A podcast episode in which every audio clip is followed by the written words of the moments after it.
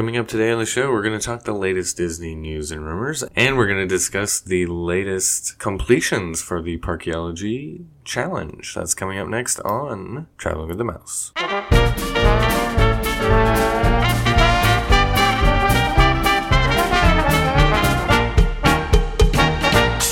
Welcome, everybody, to the show. This is episode 232 for Wednesday, September the 4th, 2019. My name is Adam, and I am joined, as always, by John How's it going?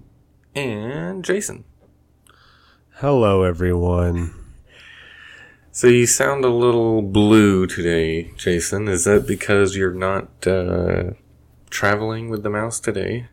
That's correct. I am, instead of sampling food and wine fair and getting in my parkeology completion and just in general being at Disney World, I will be at work.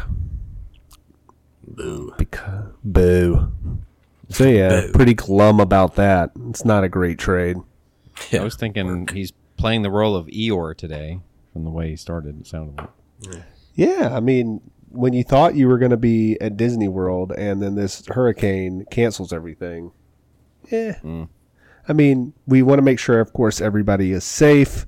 It looks like it's not going to hit. I mean, we are recording this uh, before the uh, Right. official hit, and hopefully it does not make direct landfall and everybody is safe and Yeah. some of the forecasts are as as expected, but because of the way that it is being lined up, my flights were canceled, and so I had to cancel everything else. I wasn't about to drive directly into a hurricane. That didn't seem smart. Yeah. I was a little bit surprised that they canceled when they did, but I guess they're just being cautious. Um, Yeah. well, well, uh, by the time you guys are hearing this, of course, it's all over with pretty much for the most part. But Yeah. Yeah. So you guys know more than we do at this point as Yeah. to what happened, but uh, it looks as though yeah they're they're being a little a little bit overcautious, but I mean, I'm sure the wind shear and uh, is going to be pretty bad on Tuesday. That they might not be able to land the planes or take off. Um, Right. They were going to reschedule me to fly in on Wednesday, but that doesn't work very well. Although, as we'll talk about later, I might be able to come in at like nine o'clock on Wednesday morning and still be able to complete the way things have been going. it could yeah. Well, now if you ride Mission Space, it's actually live video and on the landing of the uh, uh, green side. oh yeah, yeah, live video. It's not. Uh, at the moment, yeah, it's not fake. It's the uh, most real. realistic it's been in years. Right. exactly. so there's there's All that. All right. Well, let's get into the news, and we'll try to cheer Jason up uh, along the way. yeah, we don't want this to be a completely depressing episode. I mean, we can try and liven it up a little bit. Well, let's talk about a happy story then, John. What do you got? Well, it's this is a relative term as to whether how just how Okay. happy this one is, but right. um, we'll we'll start things off with additional details released for Star Wars Galactic Star Cruiser Experience, which of course is the hotel. Last week on the show, we talked about floor plans and the transportation system, and even uh, kind of speculated somewhat about the um, the pricing. Um, there was a couple of more things that were added not too long after, as far as a few details. Um, you know, the atrium, um, kind of a cruise like feel uh, from some of the uh, photos that came out. Um, of course, there's no golden statue of uh, Mickey or whoever, whichever character, whichever ship you're on at the time. Lightsaber training was one of the interesting things that they put on there. Um, the lightsaber dojo, where you can put your lightsaber skills to the test while facing off against a training remote, and you may discover your own connection with the Force. The engineering room, kids' play area, it's described as crew only portion, um, where young travelers can discover the inner workings of the ship's system, which is kind of like the Oceaneer Club, basically, in lab. So they are really. I, it's, it's funny when this is all said and done. Like I could walk on this, I could go into this hotel and probably get the whole cruise ship feel out of it from the way they're lining this up.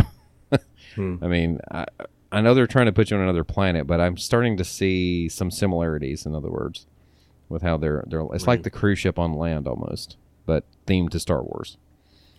So what if you're what if as far as the lightsaber thing and using the remote for lightsaber training, what if you're of the mindset that hokey religions and ancient weapons are no match for a good blaster at your side? Uh, well, they'll probably give you a blaster. I don't know. Is there blaster training? That's No, I kind of what. I'm getting at. I kind of doubt it. I'd prefer that. You prefer blaster Well, training? then let's just not go. Yeah, I mean they don't have it. Screw it. I think I'm probably not going to go anyways because this, even though uh, it sounds very immersive and cool, we've already talked about. We will get to blaster training, and my son will ask, "When are we riding test tracks?" So yeah, good point. I think I'm going to have to do this yeah. at least once, though. It just dep- it, it uh it's going to depend on the price point, really, if whether or not I think it's worth it. Yeah. I think I would want to see what other people think about it first, like the vloggers that will Yeah. inevitably do this That'll- 1st day. I'm going to say that it'll be invited there Probably stay Tim Tracker on the will first- definitely on the first cruise. because I get the impression that Tim Tracker is not the uh, cosplay kind of guy necessarily. I I So I don't even think he's really that big of a Star Wars fan. He has he has trouble Right. picking up on some of the yes, you know references he's not sometimes. as big. Yeah. He's certainly not like Adam the Woo or Justin Oh, Scott. They're Scarred much is like Scar. He's like yeah, he like he knows it all. When it comes Well, I think Wars. there's going to be a new fun game for us to play because you know they're going to shuttle them over to Batuu, and you just try to spot the people staying in the hotel and you know sort of screw with them a little bit. that would be interesting. Yeah, if there was some way to know that they were hotel guests I think for the. I think if they're really into it, you'll know. yeah, I guess that's true. Well, there was one more thing in the story that I meant to talk about was called the Silver Sea Lounge, where you can sip a drink in this stylish lounge, and uh, I mean a warm and inviting retreat for passengers of all ages. It says. It appears you can also try your hand at a game of sabacc. I think that's what it said. Yeah, But we'll right. have to see how that plays out as the project progresses. So it's unclear as to whether this is part of the dinner show or it might be, which also might be coming to the Star Cruiser. So again, another element that's very similar to a cruise ship. And um, it's funny because they they have a, a line in this story at the end. It says, "Start banking those credits now because you're going to need to steal a lot of coaxium to afford to stay aboard the Halcyon and dine at the Yeah. very exclusive dinner show restaurant in a few years' time." Yeah. So need to bank my uh, credits that I've earned from Smuggler's Run. yes, pretty But- much. I have a feeling, just like everywhere else, that Hondo's credits are not uh, good anywhere. Hondo, Yeah. Yeah, Hondo Ohnaka. Hondo's credits. That's what they were telling me at one of the uh, concession stands when I was like, "Can I use Hon- the credits I got from the Flying the Falcon?" They're like, "Oh, I don't know. I think Hondo's credits are. He's kind of a shady character. we don't really take his credits." Like, oh, okay. like- In other words, you want my cash, like- not uh, fake credits. it's like Republic credits. Yeah. You must be a Toydarian. That's what I told the person, but I don't think they got it. I feel like they didn't even know. Uh, okay. All right. So, how do you guys feel about bug infested lettuce? Well, you know, it's not my favorite kind of lettuce. Well, there's a lawsuit that claims that guests staying at Disney's Polynesian Village Resort ate lettuce wraps containing live bugs at the club level lounge, nonetheless. I mean, it's highly themed. Right. This is just being authentic. Just to give you kind of a, a little bit on it, it says photos in the 90 page lawsuit show what seems to be live bugs lurking on a, on pieces of lettuce. And uh, they tell the names of the people that are plaintiffs in the lawsuit. Um, I mean, I guess it's public knowledge, but I'm not going to go through them. According to the lawsuit, after consuming multiple lettuce wraps, one of them felt something crawling inside of her mouth and removed Oh. what appeared to be Gross. a small green object that had legs and was moving A scarab? and this led to the group becoming extremely sick and required multiple trips to a local emergency room for treatment. The suit is for damages in excess of 15000 for loss of enjoyment of life, earnings, and medical expenses. I think the getting sick part, though, was probably mostly mental after seeing it. You know what I'm saying? It was probably a, a mental Right. thing. I don't think that they actually got physically ill from them, but I could be wrong. Um, that's just my first and that's my initial thought after reading it. But any any further Right. thoughts? Um, I guess they won't roll out the uh, new dessert uh, chilled monkey brains anytime soon. it just made me think of Temple of Doom when you were talking about live bugs and the Oh yes, I had bugs That's all for lunch.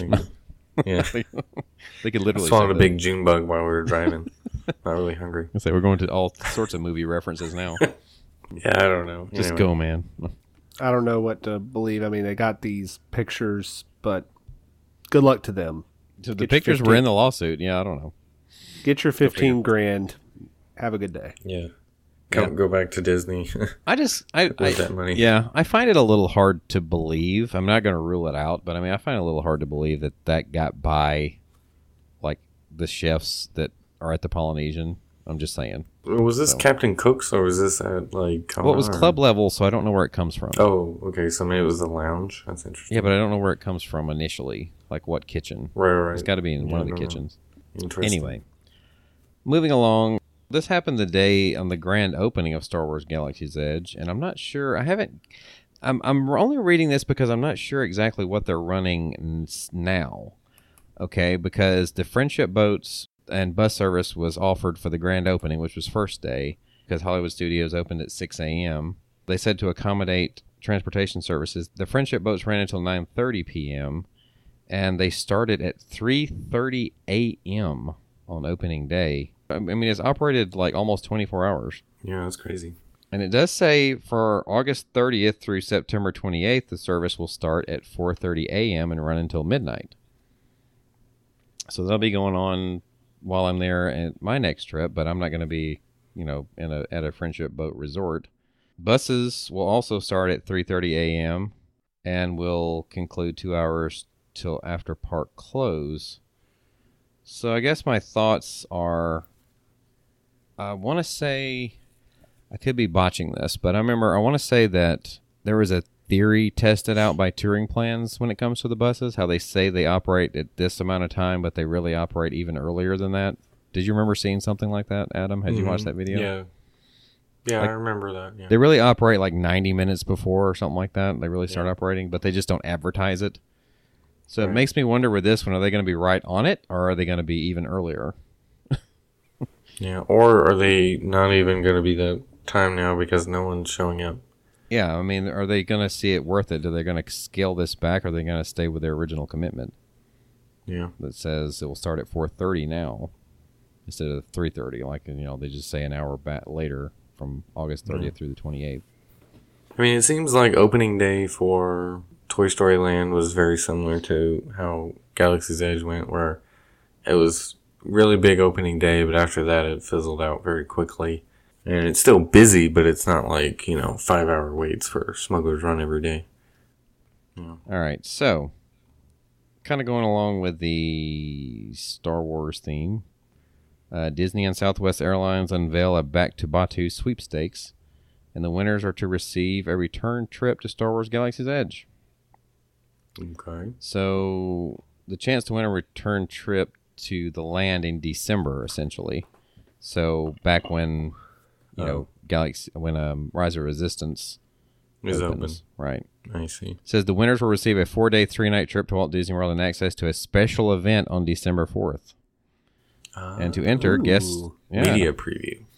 To enter, guests must share a photo from Walt Disney World's Batuu and tag at Walt Disney World and include the hashtag sweepstakes, hashtag Galaxy's Edge, and hashtag back to Batuu in the post. Here's the full breakdown of the rules for the sweepstakes. So that was this was starting on the 30th of August. Mm-hmm. You can enter a chance to be among the first to help the Resistance top of the first order when Rise of the Resistance traction opens at Galaxy's Edge. 77 winners of the sweepstakes will get the chance to return to Batuu and attend a special event on December 4th, which I said before includes a four day, three night 77, that's funny. on Southwest Airlines. And it says to enter, visit Star Wars Galaxy's Edge now and post a photo from your experience on Instagram or Twitter. And be sure to tag at Walt Disney World and include the hashtags sweepstakes, Galaxy's Edge, and back to Batuu in your post. So I've actually I'm taking a look here at uh, Marty King, Pirate Ken, uh, Kenny the Pirate, Toddler Terror, who ran on Monday and completed, and they posted a PhotoPass picture uh, where they have the Back to Batuu like circle in the bottom left corner with all the hashtags you need to hit. So it looks like they're overlaying that on some of the the you PhotoPass photos, so to make it even easier for people. Yep. Huh. So Well, that's good. To know. looks like they're already entered and they didn't even know it. Possibly. Well, it doesn't look like they actually did the hashtags they needed to when they posted it, Oh, but well. the uh, the photo itself sort of has all the instructions inside the photo. Oh, so okay, I get you. You're saying it's kind of like a reminder, or saying like, "Hey, it's do like, this." hey, why not do this? Yeah. Yeah. Yeah, Obviously, they're trying to get the word spread on social media quite a bit about Galaxy's Edge. Hey, it's open now. And I mean, and, and the fact that we just mentioned it, I mean, it should totally blow up now, right? I mean, oh yeah, yeah. It's gonna I get mean, I feel like we should get an invite because we mentioned it. Exactly. Yeah. just just because we mentioned it. That's pretty cool, though. I, I'm tempted to post a picture. I was gonna say you uh, guys got just some. because of it. Yeah, just for the heck of it. Why not? Now, if that's a media preview, though, that is a good thing because you'll get to get right on Rise of the with nobody else. Yeah, I kind of feel like Yeah. that's what that's going to be. That would be like the best case scenario for getting on it Yeah. without having to rope it with a million other people. Yep. All right. So sticking with somewhat Galaxy's Edge news, TSA reviews their policy on Star Wars Galaxy Edge thermal detonator Coca-Cola bottles, now permitted as oversized liquids. The, for those of you that didn't know, it was uh, within the last week as well that they actually released a announcement saying that they weren't allowing them on the uh, planes due to their resemblance to actual explosives. Um, is the idea, which I mean, it is called a thermal detonator, or supposed to be like one. So, uh, what do we think about this? that was kind of a joke, though, wasn't it? I mean, it is shaped like that from the movie, but it didn't have a cap or a lid on it, you know. so I just thought it was like, oh, it's kind of funny. Um, you know, my brother was telling me that this these Coke bottles are the same ones they use for a Christmas promotion, yeah, I was going to mention Oh, that if you didn't. right? so I'm like, I don't think thermal detonator is. I, I thought it was kind of a joke, to be honest, that some Star Wars fans were saying. Was Coca Cola attempting to make thermal detonators? They had these from a Christmas promotion, and so they threw a Star Wars looking, you know, logo, Coca Cola logo on it, and called it a day. Versus, you know, some Star Wars fans were the ones calling it thermal detonators. At least that's what I was thinking, but. No, I'm pretty sure they intended them to be thermal detonators. They were called that from the beginning. I mean, every time we ever saw anything on them, they were called that. I mean, did Coca Cola call them that though? I don't remember seeing Coca Cola say else that. would they shape them like that and actually have that on the top looking like that? I think they already had them made or had something where they could easily make them again. Well, yeah, they had a design already because they had the yeah the Right. Christmas balls or whatever you want to call them. Right. So anyway, I, fine. Call it what you want. I never tried to take the Christmas ones on a plane either, though. I might could have got the same Mm. reaction. Now, so they were saying you couldn't put it in your checked bag either. The original advice was neither checked bag nor uh, carry on. You couldn't do either. Yeah, well, of course, carry on makes sense because it's over three ounces or whatever. But But apparently, they've reviewed the policy, and it looks like they're now allowing it. So allowing it for checked bag, I assume. Yes, it's Probably. it's being treated as an oversized liquid. Yeah, so that makes sense. And they should have done that all along. Although I guess maybe just the shape of the bottle made people think maybe some people weren't trained on looking for odd shaped Coca Cola bottles. I was thinking that maybe 3PO works for the TSA. You know, like he's holding a thermal detonator. Yeah. Anyway, Well, then they would have the airport on lockdown. Anyway, all right. Well, I'm glad they reversed their decision. Yep. Made some nerds happy. all right. So Disney is casting some shade in the direction of Slinky Dog Dash. Yeah. Oh, Get it? wait, way to go, way to go.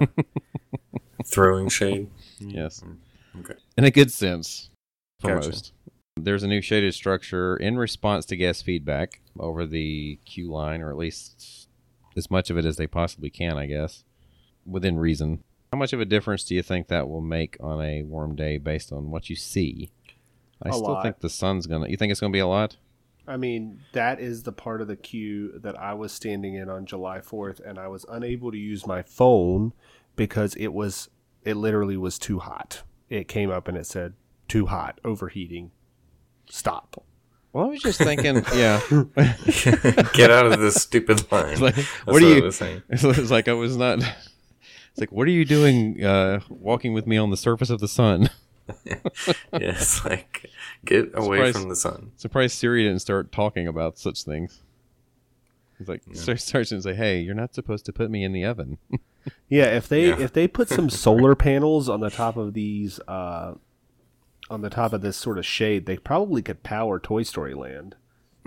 At least, yeah. Well, I mean, when I was looking at it though, I was thinking they're awfully tall. Why couldn't they have made them a little lower so they actually shade everyone? Because, like, depending on the angle of the sun, right. You see what That's I mean? That's what I was about to say. Yeah, it looks like at high noon you'll be great, but otherwise you'll have direct sun coming in on the sides, wouldn't you? yeah, that's what I was thinking. Well, the taller it is, the easier it'll be. You'll be able to see it from the exit from Batuu. No, I'm just kidding. I'm Right. Yeah. Exactly. throwing a little shade at WDW News today, who's Casting really more ups- shade. yeah, that's really casting shade on the transition from Batuu to Toy Story Land. Yeah. You know, the Oh, thing wow. about it is, I know this is a certain time of morning when these photos were taken, but it actually, I mean, it looks like you know they have shade, but it's not going to do much good if you have heat lamps on everybody under there. From the, it's the way it right. looks They like. do. Look, they look like heat lamps. Yeah. Like we're gonna just move the sun lower so that it's closer to you. right. A fake sun versus the real one. But hey, at least they're doing something. It's not perfect, but they did something. So Right. They made an attempt, and I'm sure it'll make some difference. I just don't know how much based on the. Yeah.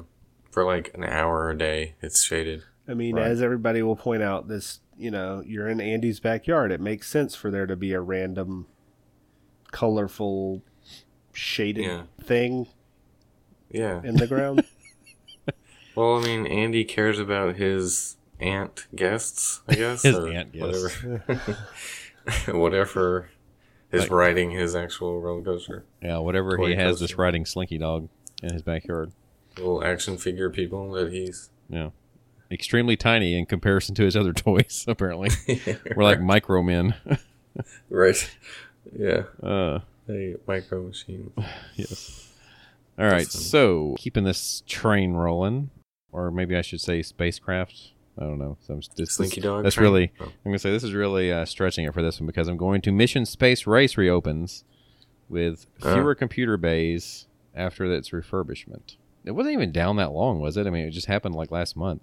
it was down when we were there last, Right, right. Right. but I feel like it wasn't down in June. So yeah, it's not been down very long. So basically, they it seems like they scaled it back some. Like they took some, like they feel like they had too many machines. It sounds like in there maybe for the number of guests that actually participate in it. Right. I don't Most know. people just run out of there quickly as they can.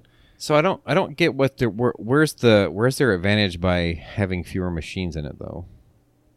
So I don't I don't mean I, I don't know are they plan unless they plan on using the space for something else at some point. I don't get where they why they would bother. Do you see what I mean? I don't, I don't know, but anyway, Disney claims Castaway Cay crew safe after Hurricane Dorian, and cast members did not evacuate the island. I actually saw where some people were kind of criticizing Disney over this, or at least some of the. I think there were some family members talking about they didn't understand. You know, they should be able to be with them or be off the island or something like that. Um, I don't know how the actual cast members felt. I haven't heard anything out of that so far. Yep. But um, Have any cruise ships come through uh, since? Not since we've recorded, right? Probably. I know that they had to um, change the schedule and the dream that was originally supposed to go out on Monday was rescheduled to go out on Wednesday, I believe it was, the time of this the release of this episode. Just go to Castaway Cay for like an abbreviated cruise. Would people get a partial refund or something? They or- did. They got fifty percent. Oh, okay. Yeah. That's interesting. Well, the dream was scheduled to go on a and its typical Monday rounds, I guess you could call it, which would be a four night Bahamian. Mm-hmm. So that typically would be you you leave port on a Monday, you come in, you go to Nassau on Tuesday, you have uh, Castaway Cay on Wednesday, you have a day at sea Thursday, and you return to port on Friday. And then it goes out to sail on its three night. Right. And it just basically goes back and forth between that. The majority of the time goes four night, three night. uh, Right. to the Bahamas. That's what the Disney Dreams current schedule is, which may be changing soon with the new ships. We just don't know exactly, but it's it's been slightly abbreviated because of that, obviously.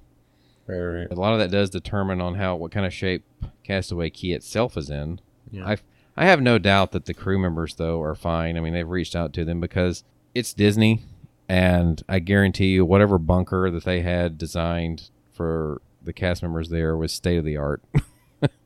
I mean, they don't they don't skimp on this sort of stuff. That's where they differ from most companies. They do not skimp on this sort of thing. They take care of their folks when it comes to stuff like that.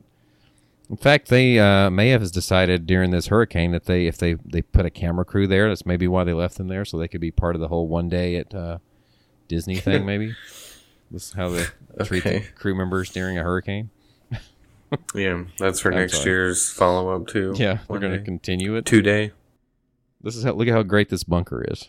But yeah, I was I was actually consider I was like uh, I was when I saw where the storm was and how everything was going, I was like I was a little concerned as to what kind of damage Castaway Cay might sustain.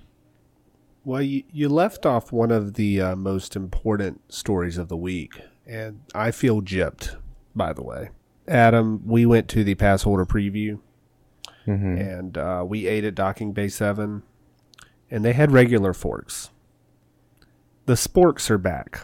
They have the fancy sporks. Oh, those really cool Star Wars sporks. Yeah, Dang they it. did not have that for us.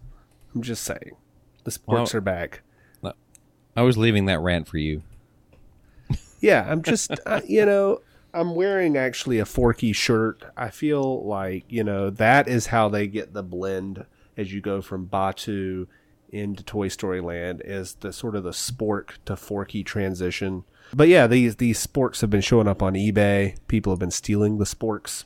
So if I you haven't seen a picture, it's a fancy looking spork, and then it's like, I don't know, it doesn't look like a regular spork, and it's a metal spork.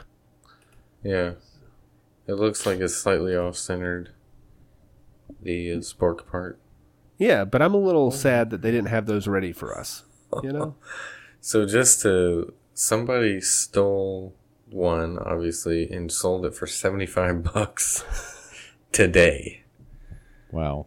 Another one for 60, 60. Oh my gosh, these things are like, wow. But they're very valuable, so don't don't steal them and sell them on eBay because you'll make a lot of money off of them. so don't do that. yeah, I'm just I feel a little gypped. You know, I guess not everything was ready for the pass holder preview. Right, because you didn't get any other advantages by being at the pass holder preview at all. I mean, Yeah, not at all. I mean, our biggest advantage was, you know, we saw it open this week, and we didn't have to be there at uh, three o'clock in the morning. We didn't have to wait in a five-hour line for a ride. yeah, We, yeah, it was it was quite pleasant. well, if you've paid attention to the last week, there's days when people didn't have to do that either. Right. I mean, they've only had to employ the boarding groups on opening day, but I mean, take everything with a grain of salt, right? There's Yeah. uh, there's been a hurricane threatening Florida, and yeah, sorry. people have been sort of bailing and not wanting to be in town. So right. Well, I was just going to mention my brother is actually there now as we speak. They did do Smuggler's Run. Uh, they did it on Sunday. At the time it was posted 90 minutes, he says they waited about an hour. As Disney usually gets away with indulging their wait times somewhat when it's slow, but it's usually not this slow. So it's Yeah. kind of hard to get away with it. Right. Well, I think the other thing is they always, for the biggest attractions, they I think they do always inflate the right. wait time a little bit just to try and discourage, you know, more and Yeah. more and more people. Because if the wait ever drops, like the post fireworks drops to like 30 minutes for uh, Seven Dwarfs Mine Train or 45 or something, it immediately spikes back up to like 90 before anybody even gets there because Yeah. they just know people are gonna bum rush it. Well, earlier in the recording tonight, Jason, before you joined us, I was looking at the Halloween party stats around ten something, and it was there. What there's still two hours left in the Halloween party for for this evening. This is well, we're recording this on Monday, Labor Day. Seven Dwarfs Mine Train was like eleven minutes.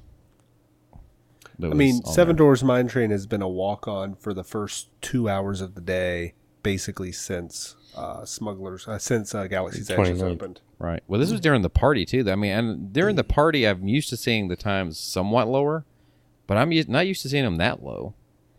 Well, a couple of other things to know. I mean, this is Monday night. The Halloween party is going on, except for the fact that Disney has also announced that they will be closing early on Tuesday, closing at 2 p.m. So to get ready for the storm. And the other thing to know is um, that they did not shoot off the fireworks at this Halloween party tonight.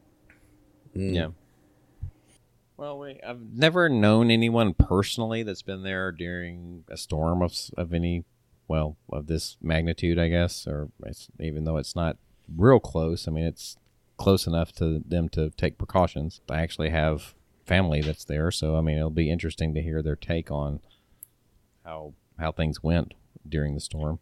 The closest we've ever been to that, Adam, I don't know if you remember, you know, that time we went in 2001, there was actually a mm-hmm. tropical storm. I do remember that. I like think, the day we were arrived. yeah, I believe it was a Category One hurricane, but by the time it got to Florida, like landfall, it immediately dropped to a tropical storm, and it was blowing over as we were driving down. I do remember that.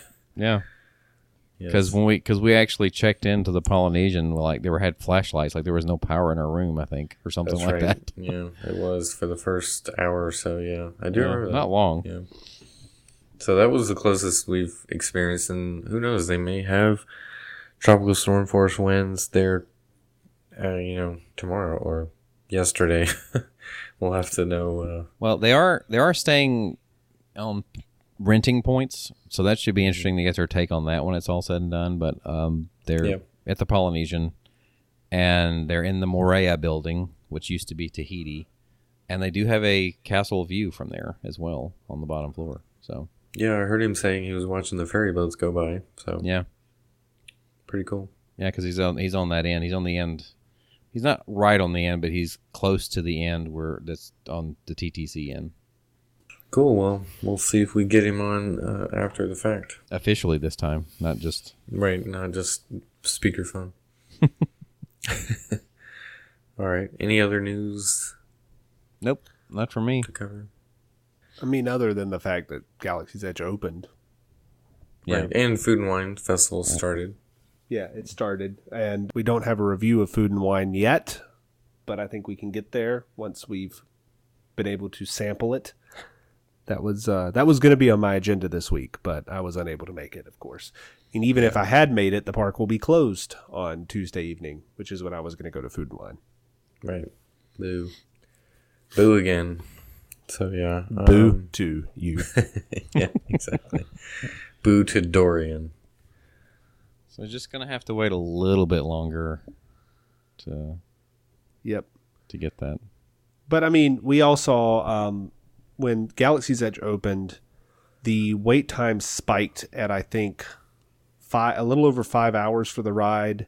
When it first rope dropped, the line was to the to the um, entrance of Hollywood Studios, but it quickly snaked back down and got below two hours. And basically, the wait does not get above two hours now. I mean, it's a high capacity ride, and there hasn't been that big of crowds. So Oh, Yeah. like we said, high capacity by today's standards, maybe.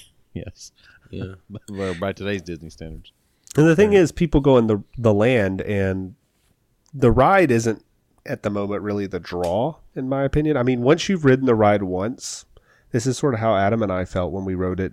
hmm I didn't really want to just get back in line and ride it again. I was like, all right, well, I've done that now. Right. Yeah. Yeah, It wasn't not like, like- say Flight of Pa- Yeah, go ahead. Yeah, like like right. Flight of Passage, where you're like, well, I want to ride that again now. Right. Exactly. Yeah, I didn't feel that, unfortunately, and I, I should have because the Falcon is like my favorite. You know, growing up with Star Wars, that was my dream, and it was fun, but it just wasn't. You know, the repeatability wasn't there for me. So now, if they had different missions, like I thought they were gonna have at, at some point, where you you never know what you're gonna get when you get in there, and you could do a different mission, kind of like Star Tours. You never know what you're to be seeing necessarily, and that would make me come back for sure. Well, I mean, this is again right now for me just purely observation right now. But any anytime you have a ride in which it's so dependent upon where you sit as to how enjoyable your experience is, Yeah, that uh, kind of is I don't want to say a problem, but you know, right. Yeah, the only thing I would want to do with the other positions is just look around the cockpit uh, more and see, you know, more of what I'm doing or more of what the ride is versus, you know, when you're piloting, you're up front and you're kind of doing more of the work, whereas in the back you can kind of look around a little more, maybe, even though you're you kind of screw up if you're not uh, looking at your button, I guess. But yeah.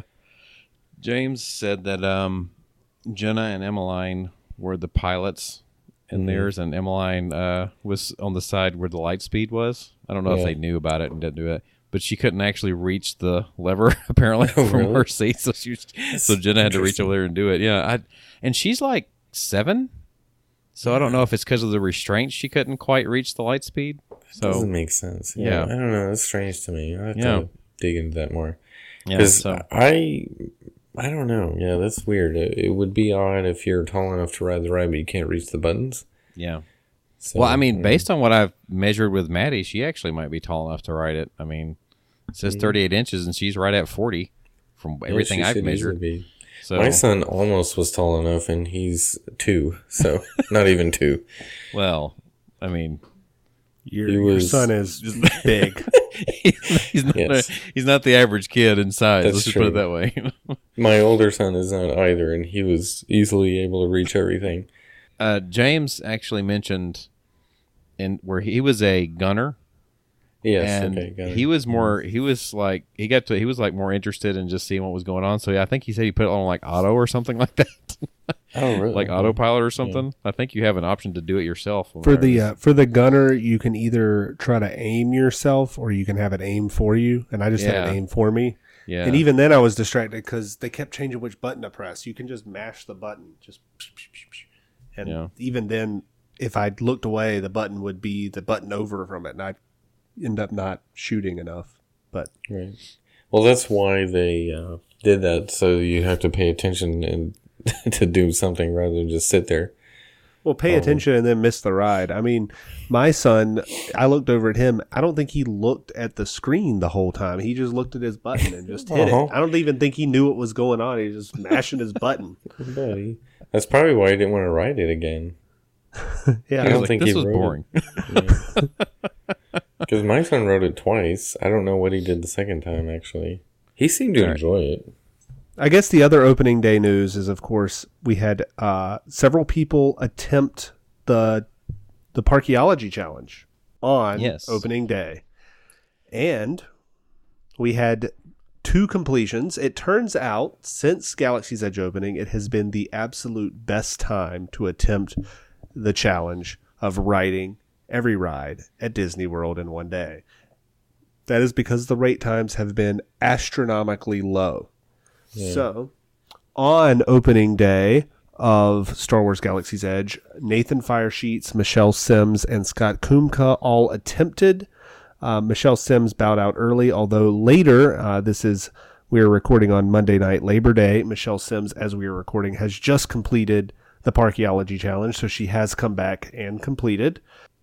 Nathan and Scott both completed. Scott, on his, I think it was his 27th or 28th attempt, has finally completed the Parkeology Challenge. And in fact, he has completed twice this week. He has completed again. And Nathan got his first completion this week, as well as his second. And his first completion was oxygen free, meaning he used no fast passes. He did not go into the day uh, saying that, but he did end up just not even needing them and never using them. So we had two completions on opening day with a grand total of three fast passes used and completed Wow. in under 15 hours. So, yeah. Crazy. I mean, I would love to know more from them firsthand about the walk into Galaxy's Edge, but from what I gathered, it was not pleasant trying to get through that crowd all the way in Hollywood Studios on opening day. But once you got past Smuggler's Run, it was pretty much smooth sailing the rest of the Yep. day. So let's let's walk you I could walk down uh, let's look at Nathan's uh, run first since he was oxygen free. Him and Scott stayed together during the morning at Hollywood Studios. So the park opened at 6 a.m. However, they began walking people into Hollywood Studios a little bit around before four, around four o'clock in the morning.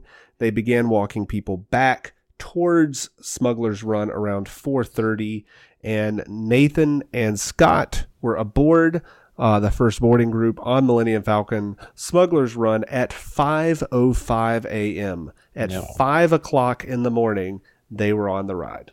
A Yeah. full hour before it was scheduled to open. Well, I think they set that time as kind of like this is where we're going to see how things are, and they probably adjusted it based on the crowd level. Yeah. They were probably like, okay, we need to get this. We got a lot of folks in line now. We need to get this started. This party started. Yeah. Get some people moving rather than clustered in. in I one think they had always planned to open an hour earlier on the opening day. We've Probably. seen later in the week they have not been doing this. Uh, in Right. fact, people have not been getting on until about six twenty. Uh, they don't start walking them down until six a.m. So Oh, okay. Yeah, that's like I was saying. I, I feel like they get kind of gauge it. I guarantee you, they have somebody looking at how the crowds are going, depending on how they um how they do the rope drop. I guess because you don't Yeah. they don't want to have a they don't want to have a traffic jam if they can help it. Right. The other thing to note is that at this point, uh, it was not extra magic hours. It is now transitioned to that 6 a.m. to 9 a.m. is extra magic hours, which changes the rope drop procedure a little bit. But at this time, anybody that could get into the park could go. Um, Right. and they called it basically a stampede. I think they worked their way. They were in the first boarding group. Uh, they were on Millennium Falcon, like I said, at 5:05 a.m. They immediately went to Alien Swirling Saucers at 5:19 a.m. They went to Slinky Dog Dash at 5:23 a.m. A walk-on. The picture showed that they were the only people on the ride. Yeah. They were offered a re-ride when they got back. Would you like to stay on and ride Slinky Dog again? Was no, offered. thank you. no, thank you.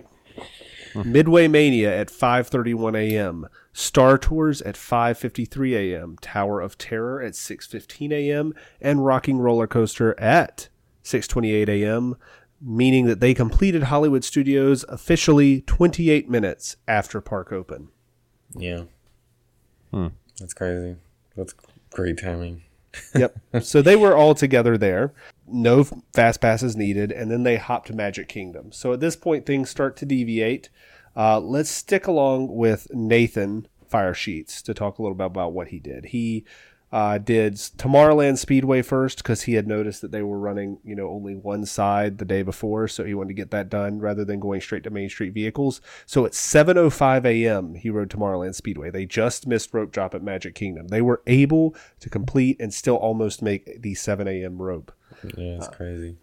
rode Space Mountain, a walk on, Space Ranger Spin, a walk on, Seven Dwarfs Mine Train at 7:36 a.m., a walk on, Winnie the Pooh 7:42 a.m., Mad Tea Party 7:48, Peter Pan's Flight all the way at 7:55 a.m., walk on, Thunder Mountain walk on, Jungle Cruise walk. Everything was a walk on, and the whole morning. I don't. I don't think they had to wait in line for anything. He picked up Main Street vehicles at 9:09 a.m let's see, then Haunted Mansion, Small World, Mermaid, etc., etc., ending with Tom Sawyer Island rafts at 11:40 a.m. and Liberty Square Riverboat at 12:04 p.m. So the Grail of Magic Kingdom was five hours on the dot Yeah. from first to last ride, uh, with no fast passes. That's fast. Scott was done at 1:10 p.m., so he was a little bit longer, but yeah. It was amazing that they had what two parks done at midday. Yep. Pretty At much. twelve oh And one four them- p.m., uh, Nathan had thirty rides done at twelve o'clock. Yeah, Wow. Yeah, that's that's amazing. I was just kind of thinking back when you said they were out at what six twenty eight was it? Uh, Yep. For Hollywood Studios. Now, if put yourself in their shoes, would you not be tempted to go over to Animal Kingdom and No, try and hit that rope? No. Nope. Hmm. I, w- I think the 7 a.m. makes sense. They were going in, they knew the grail for Magic Kingdom. I mean, Animal Kingdom was going to be fine. You know you can get fast passes for those things. I I would I would have just taken the cuz at at that point you're adding hops and you can't grail Animal Kingdom and still make Main Street vehicles. So if Oh, you're I think going you could to have that King- day. uh, well, you can't because the uh, ex- Wildlife Express trains in Kali River Rapids don't open until later. So you you would have to split Animal Kingdom if you had gone to rope drop it. Well, true. I wasn't thinking about those. I wasn't thinking.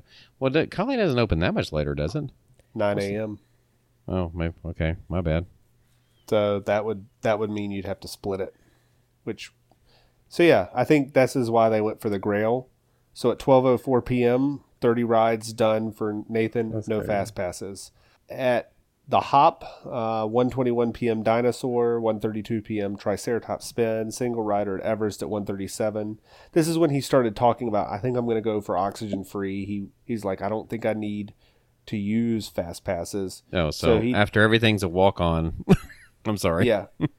Well, I mean, yeah, he he he had them, and he's never used them. He's like, well, maybe I just. He was sort of like, do I go for it or not? He was sort of on Twitter talking about it, and people were Right. Like, just go that, for yeah. it, just just just see what's going on. So he he does it. Two nineteen Kali, two thirty nine Wildlife Express train, three oh three p.m. Kilimanjaro. Then he does his standby. So he gets on Kilimanjaro at 303. Kilimanjaro's, of course, can be 20 to 25 minutes. He does not get on Flight of Passage until 4:43 p.m and then he gets on Na'vi River Journey at 5:10 p.m. So at 5:10, three parks done. That means that Animal Kingdom was almost four hours, but with no fast passes. Right. Yeah, I would be getting a little nervous, not because, you know, I think, oh, this is going to be too tight, but it did make it a lot closer by going oxygen free than just pulling some fast passes at Animal Kingdom. So it made it more interesting, I think. By comparison, Scott did use three fast passes at Animal Kingdom in order to get his to get back into the race because you know he was uh, like a full hour slower almost than uh, Nathan was at Magic Kingdom. So he did Flight of Passage, Kilimanjaro Safaris, and Yeah. Na'vi River Journey with fast passes. So his Animal Kingdom time was only two hours and twenty minutes. Wow. Yeah, that was way okay. So was, so that put him back ahead of what time did he leave Animal Kingdom? Uh, 4:48 p.m. He left Animal Kingdom uh, about 20 minutes before Nathan. Okay, so he pulled back in just by doing those three fast passes. Yeah. So at that point, 38 rides done at 5 something p.m. or approximately for both challengers. Uh, Nathan, of course, then wraps it up. I mean, Epcot was pretty slow moving as far as like there wasn't a whole lot of lines. 5:52 p.m. Spaceship Earth, then Journey into Imagination, Living with the Land, and Soarin' all before seven. 7:15 at the Sea, 7:31 Single Rider Test Track, Mission Space, 8:05 p.m. Grand Fiesta Tour. Then they all get in the, the standby line together, and at 8:47 p.m. they ride Frozen Ever After and are out in time to see Illuminations Wow. Very at nine o'clock. Yeah, that was that's cool. I was able to have more options for food. Yeah. Interesting to end at Epcot. You know, it's funny you never think about ever ending at Epcot because it's the hours are never in favor for that on a normal days. You know, True. but Well, they hit their cool. holy grail. This has been, I think somebody had posted before this, there's only ever been one holy grail, I think, ever done, which is they there was no parks were split. They every park was grailed, Oh yeah. you know, from beginning to end, and so you did. There were two of them in one day. Uh, we had an oxygen free holy grail, which had never been done before. wow. Um, a lot of firsts. Just think if they had the type of hours that we're, we're going to be seeing on the 4th and the 11th, oh, they'll you be wouldn't really even need them. Oh no, they they wouldn't need them. I mean, the hours the last few days. I mean, so so that was Nathan and Scott, which was huge. I mean, everybody was boggled at these lines, and the question is, is it going to hold up? Well, for the last few days, we have seen uh, more completions. Scott completed again. This time, people have sort of started splitting Hollywood Studios rather than just doing the straight up Holy Grail so that they can still make it in Grail Magic Kingdom. But the standard uh, play seems to be do uh, rope drop at Hollywood Studios, uh, Grail Magic Kingdom, Grail Animal Kingdom, Grail Epcot, and then hop back for la- your last few rides at Hollywood Studios. Nathan got a second completion just doing the Holy Grail, but this time he used eight fast passes in order to get get done on time. Mike, I don't know, I can't pronounce his last name, Charnowski. Uh, his Twitter handle is How to Mouse. He and his wife Carrie got there. They've attempted several times, and they had got their first completion this past week. They did Magic Kingdom in five five and a half hours, a four hour Epcot, a one hour and forty minute uh, uh, Studios, and a three hour and thirty nine minute Animal Kingdom. Kendall, congratulations to Kendall, as well as Toddler of Terror, who ran together. Kendall got her first completion as well. I just already said that uh, Michelle Sims got her first completion. Jimmy Sweeney, who I've seen run several times and met when we were there not that long ago, got his first completion. And everybody's getting done before 9 p.m. I mean, we've been 9 to 10 p.m. It's not been late nights. There's been no need. Yeah. Uh, and they haven't had those hours. You didn't need them. It's we're all wrapping up. John, you should tell your brother to run on the 4th if the yeah. hours are the same today. Excuse me. Uh, yeah, I don't think he would do that. I think they could do it without even trying that hard on the fourth. Oh, they you know, with his group the other day at Epcot, they actually had four rides down in the morning within an hour and a half. And there's what eight rides at Epcot, is it, or is it nine?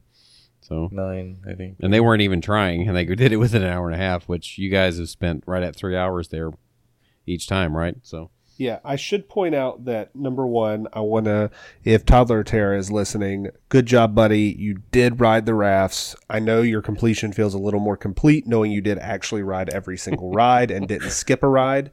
Um, and also, uh, Kendall and Toddler Terror uh, did take a pause in the middle of their Animal Kingdom to do the art class. Oh, wow.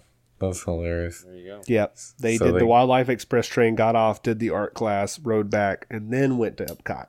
Wow. so to crazy. give you an idea.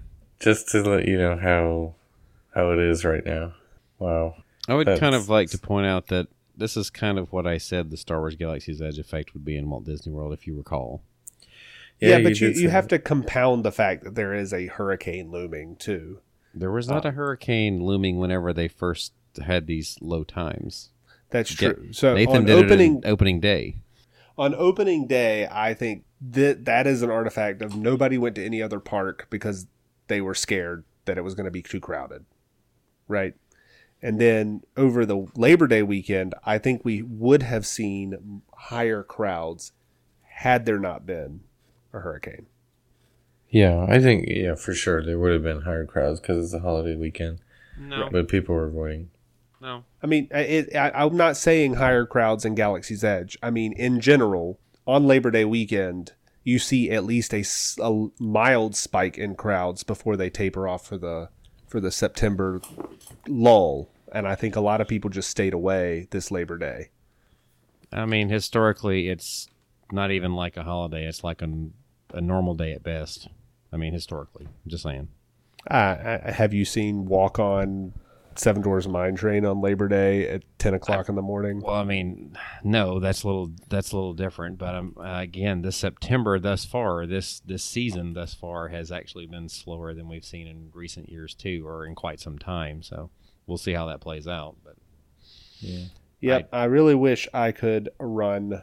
Even I mean, the people who are shifting theirs by another day before people were like oh we're going to do this day because uh, the 4th or the 11th because the hours are so long.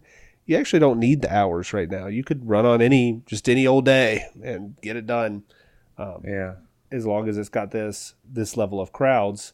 There's a couple of things about this. Number one I do not like the sort of sentiment that this is taking away from anybody's runs. I think this challenge is two parts. You pick a good day and you execute the day you're given. And these uh, challengers have picked great days to run. The other thing is, is this has been really encouraging because we're going to get a lot more rides and we're going to need some sort of feeling that there's any possibility that 50 something 50 plus is going to be possible and we're going to need to start optimizing and getting some of these paces going So Yeah, I mean- telling me there's a chance. On the right day, there always is, but finding the right day is what's the the hard part. You know, I mean, that's always been part of the challenge you got to pick your day and you know, back when Christina and Shane did the O2 free in April, they're they you know they had good logic and reasoning as to picking that day. They actually eyeballed it. You know, they're like, well, there's gonna they've already they still have long hours scheduled for this day. It's gonna be post spring break. There's a chance it's gonna you know they didn't know for a fact it was gonna be slower, but there was a, they knew there was a chance, and Yeah. turns out they were right. Yeah, I think you're just gonna have to be more selective on your days in the future. It's only gonna be a handful of days per year where it's gonna be easier than others. Or i think once all the rides open it'll only be a few days a year when it's possibly even poss- like Right. possible. Right. now again we keep saying they're going to open more rides but that doesn't necessarily mean like will the crowds disperse more? It changes the whole wrinkles of what's an easy or hard fast pass. Like just for example back when we were running in june everything was centered around tower of terror. Now even with galaxy's edge tower of terror is basically a walk on all day you know i look in the middle of the day it's 15 minute wait 20 minute wait nothing nobody cares about tower of terror anymore everything was centered around that only because it was under refurb Yeah, I don't think that when these other rides come on that it'll become impossible by any means. I think the one that's going to become a lot less likely and might even be in the impossible range would be O2 free. I think that would become Yeah. very unlikely. Uh, I don't think completion would though. When shane and christina did o2 free i thought that would be a one-time thing but Right. now obviously it can be done and i guess we should give a extra special shout out to nathan firesheets who has now completed o2 free at disneyland and disney world. He had he had uh, four i think completions at disneyland and now he's gotten his first two at disney world. He is and he did back to back at disneyland. I, it wasn't back to back on this one i think he yeah he had a day's rest Yeah. in between But, I mean, it's still incredible. yeah, and I think there were people that realized once once they saw how easy it was for them that opening day, they're like, "Oh, we need to move up our runs, move up our runs. Let's just get it done before the storm gets here." Right. Because yeah. I mean, I think everybody thought the crowds were going to be lower and they were going to have a good shot because once they got past Smuggler's Run, it should have been easier. But I think nobody knew just how low those crowd like Right. the it being that low. I don't think anybody predicted it was going to be that low. Well, I wouldn't have expected someone to do an O2 free run on opening day, but that's just the way it worked out. yeah. I mean, would you have predicted that at like ten o'clock, ten thirty in the morning on opening day of Star Wars Galaxy's Edge, that Seven Dwarfs Mine Train would be a walk on? No, I wouldn't have predicted that. On Labor Day at midday, I saw WDW News Today posted at like one or two p.m. in the afternoon the second longest wait time uh, at the park was Peter Pan's flight, and it was thirty-five minutes. Yeah, Yeah. Crazy. at peak. So Yeah. post hurricane, what do we think it's gonna? Is it gonna get more and more difficult? How when is mean- it gonna start getting more When- difficult? when the six a.m. stops. I Yeah, mean, for sure. when you don't when you don't have six a.m. anymore, the difficulty goes way up. Right. I mean, I, Yeah. you know, they, we say okay, they learned some things from California. Well, they still overcompensated, obviously, because they planned on doing this for how long? Until like November or something. I can't remember what it was when they they originally said they were going to do the the six a.m. start. Again, overshot. It's not going to be absolutely necessary, but I'll take it. You know, it, there might be some days in October that it might be more necessary. I got a feeling there's some people just kind of waiting to do their Halloween thing and kind of put it all together. So October might look busier than than uh, even normal when it's all said and done. But again, it's just even though you can do the Halloween thing in September, a lot of people like doing it in October for whatever reason because it's closer to Halloween. I don't know. Uh, there's also a usually like a, a school break in October as well for the ones that do the year round school. I mean, the thing is, is if there's even a slight uptick in the Magic Kingdom wait times, it becomes a lot harder because there are more days available because the Magic Kingdom Grail is possible. Right. Typically, nobody does the Magic Kingdom Grail because by the time you get to midday, Magic Kingdom isn't really playable from any sense of the word. So you just split it. You say, okay, it's midday. I'm going to go somewhere else uh, because I mean everything everything just gets super crowded. That slog happens, but it's just not the crowd's not building. You can be done by one o'clock, one two p.m. and and then you still have enough time to complete two more parks before they close at nine or ten p.m. Typically, you wait and do it only on like a Wednesday when Magic Kingdom is open till midnight, or you know something like that. You don't you don't have to do that. You can try any day of the week right now. Yeah, and I was going to say on the Wednesdays when you have what is it, 17, 18 hours? Uh, yeah, you'll have 18 hours. 18 hours? Yeah. So, I mean, yeah, you don't even really need that late Magic Kingdom time. It doesn't appear, at least the way things have gone. I, I mean, you could really almost take your time during the challenge um, that you win a day in which you have 18 hours assuming everything, you know, is yeah. going around the same crowd level. But like I said, I mean, all of this is part of it. You you show up on a busy day, you have to play a busy day. You show up on a light day, you play the light day. I mean, I, I I'm not going to call out names. I don't want anybody. I want everybody who attempts this challenge to to know that you've done a great job because there's a lot to learn, especially if you've never run it before. But I mean, people have attempted since Star Wars Galaxy's Edge has opened and have not completed um, for a variety of reasons, and it, it it it depends on weather. It depends on timing of things. Sometimes you know, test track is is just a pain. And you know, sometimes people didn't research ahead of time and didn't know that certain things close early. I mean, you you you still have to have your ducks in a row. You still have to know what you're doing. You can't just and like wander around Disney World and accidentally ride all the rides. Yeah. And when the when the rain comes. right. Because it's not really a matter of if the rain comes, it's usually when. Yeah. Uh, I'm just really happy that we've gotten a lot of first time completions out there. I mean, there are some people like Scott who have tried so many times and have gotten two now. I know Nathan has tried a lot. He's always been a very strong competitor. Um, and seeing him be able to get the oxygen free was great. I've seen Kendall run so many times. Uh, I know she was having a blast. I, I, think Nathan even brought up the fact that he actually enjoyed his run at Disney World this time, whereas he usually doesn't enjoy them. Um, right, right. So seeing like Jimmy Swinney, I've seen him try several times, and he got his first completion. Michelle Sims uh, she's tried some like seeing these first time completions has been really great. Um, I think we're gonna even see some more. We might see some more wrinkles. I know later this week the brothers WDW, who have run many times, are running uh, Thursday and Friday now. Uh, I, I wonder if we'll see Kent pop out uh, and then the 11th, we're going to have our friends Park Hopping WDW run. I think Andy Jack, uh, who is, listens to the show, if you're listening, Andy, will be watching you as he's scheduled to run on the 11th.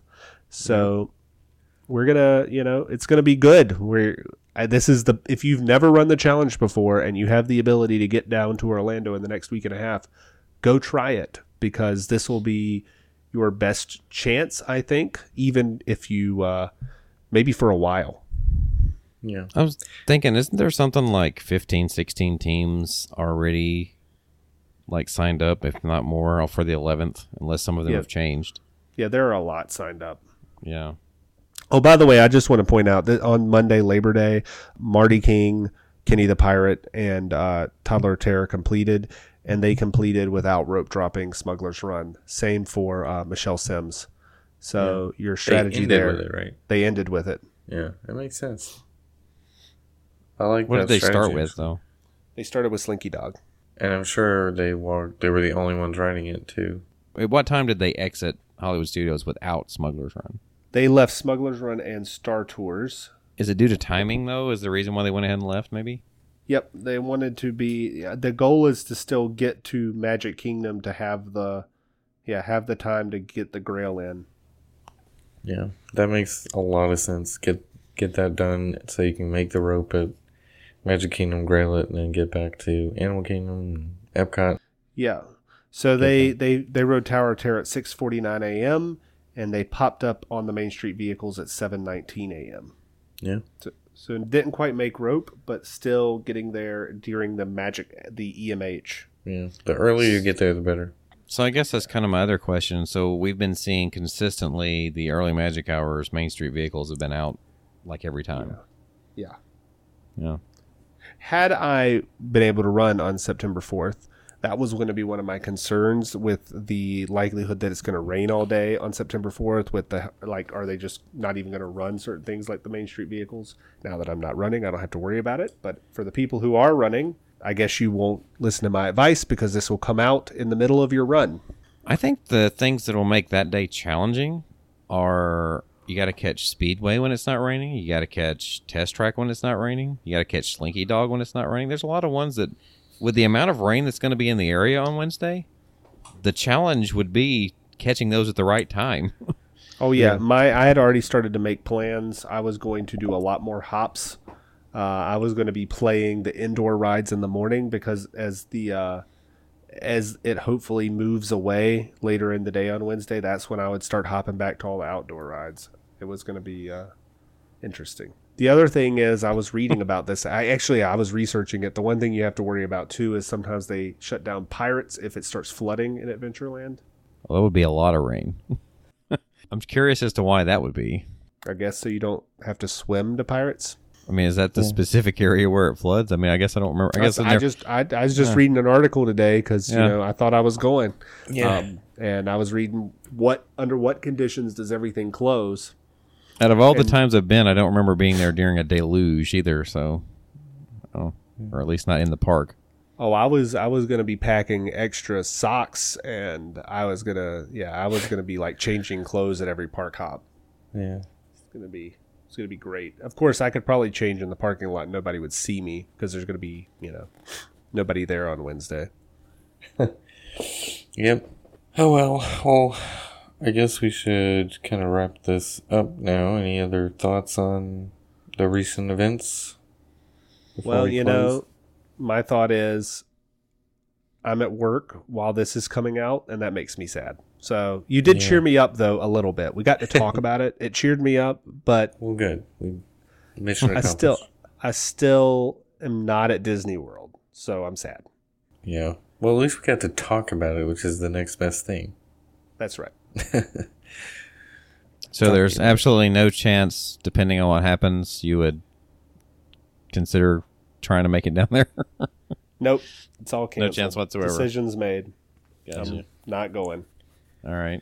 Not even go. like this Saturday. Um, I have stuff to do this weekend. Oh, okay. Oh Well- well. As I mentioned earlier, I'm kind of on the fence on doing that run on the 11th, just for a couple of different reasons. But if I do it, you'll probably know as early as Sunday or Monday. Right. You got to sign up So- for the challenge. Yeah. Well, I mean, is there like a certain time period frame? yeah, yeah, at least a day ahead of time. At least a day, right? So that's what I meant. I, I was, I knew, I figured something like that, but I, I was, the way you were talking, I was like, what is there like a week time frame or something? So, yeah.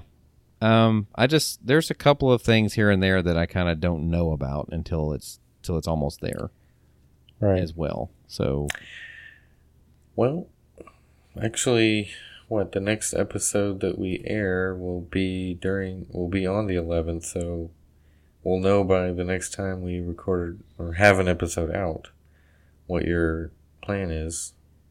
Maybe, maybe not. I don't know. you should.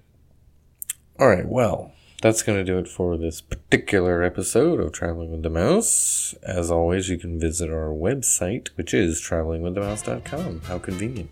So go there and check out all the links to everything that we're about to mention. If you forget them, remember travelingwiththemouse.com. We have an email address. It's uh, a podcast at travelingwiththemouse.com. And we also have a Patreon page, patreon.com slash TWTM podcast. We are on social media on Facebook, Twitter, and Instagram. And hopefully soon, if we get enough time to edit uh, videos on YouTube. So uh, look for that. And um, we also have a Spreadshirt store in which we have our exclusive Traveling with the Mouse gear. And you can get that at shop.spreadshirt.com slash TWTM podcast. So for myself, John, and Jason, this has been Traveling with a Mouse, and we will see you on our next trip.